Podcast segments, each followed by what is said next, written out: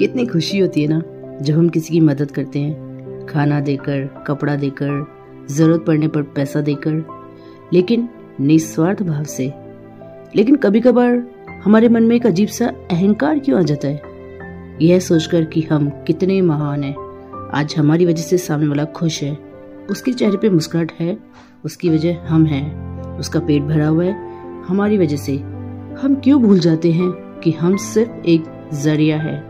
वो कहते हैं ना मीडिएटर एंजल या फिर मैसेंजर इस दुनिया में किसी भी इंसान के पास जो भी है, जितना भी है, वह सब ईश्वर दे रहा है। क्योंकि कहते हैं ना God provides we are just mediator hey what's up guys this is Kavita welcome to my podcast with a new story एक बार एक राजा था, जो बड़ा ही दयालु था। रोज उसके राज्य में दो भिखारी आते थे। एक करीबन 20 साल का और एक 70 साल का। राजा कभी भी उन दोनों भिखारियों को अपने राज्य से खाली हाथ नहीं भेजते थे। वो किसी न किसी तरह उनकी मदद करते। कभी रोटी देकर, कभी पैसा देकर तो कभी कपड़ा देकर। 20 साल वाला भिखारी हमेशा कहता किंग प्रोवाइड्स लेकिन जो 70 साल का था, वो हमेशा कहता गॉड प्रोवाइड्स रोज यही दो शब्द सुनकर गॉड प्रोवाइड्स किंग इरिटेट हो गए। एक दिन उन्होंने दोनों भिखारियों को अपने राज्य में बुलाया। और पास वाली सड़क पर सैर करने को कहा। दोनों भिखारी कहा जानते थे कि उस सड़क पर एक सोने के सिक्कों से भरा हुआ बैग है? बीस साल के भिखारी को ये लगा कि किंग चाहते हैं हम इस खूबसूरत सड़क का आनंद ले। वो अपनी आँखें बंद कर कर उस सड़क पर चलने लगा और अपनी बंद आँखों की वजह से वो सोने का बैग नहीं दिख पाया।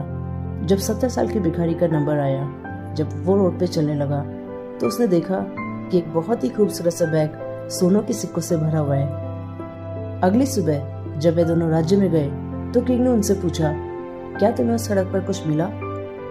बीस साल के भिखारी ने कहा, नहीं, पर वो एक बहुत ही खूबसूरत सड़क थी। लेकिन जो सत्तर साल का भिखारी था, उसने किंग से कहा हाँ मुझे एक सोने को सिक्कों से भरा हुआ बैग मिला है। मैं कहता हूँ ना, गॉड प्रोवाइड राजा को यह सुनकर अच्छा नहीं लगा और वे निराश हो गया। फिर उसने बीस साल के भिखारी को एक पम्पकिन दिया। उस भिखारी ने सोचा, मैं क्या करूँगा इस पम्पकिन का? उसने वो पम्पकिन एक दुकान वाले को बेच दिया, ताकि उसके बदले उसको कुछ पैसे मिल सके और वो उस पैसों से कुछ खरीद कर अपना पेट भर सके। थोड़ी देर बाद उसी दुकान पर वो सत्तर साल का भिखारी पहुँचा। जब उसने भीख मांगी तो उस दुकान वाले ने सोचा, ये पम्पकिन मेरे किस काम का? उसने वो पम्पकिन निकाल कर उसको दे दिया। घर जाने के बाद जब उसने वो पम्पकिन काटा तो उसने देखा, उस पम्पकिन के अंदर चांदी के सिक्के हैं। वो बड़ा खुश हुआ। अगली सुबह जब वह राजा के राज्य में गया तो राजा ने फिर उनसे पूछा, क्या तुम्हारे साथ कल कुछ खास हुआ? बीस साल वाले भिखारी ने कहा, नहीं, मेरे साथ कुछ भी खास नहीं हुआ। लेकिन सत्तर साल वाले भिखारी ने कहा हाँ कल मैं एक दुकान पर गया था। उसने मुझे एक पम्पकिन दिया। जब मैंने घर जाकर उस पम्पकिन को काटा तो उसमें बहुत सारे चांदी के सिक्के निकले। मैं कहता हूँ ना गॉड प्रोवाइड्स ये सुन के किंग को एहसास हुआ कि हाँ मैं सिर्फ़ एक मीडिएटर हूँ।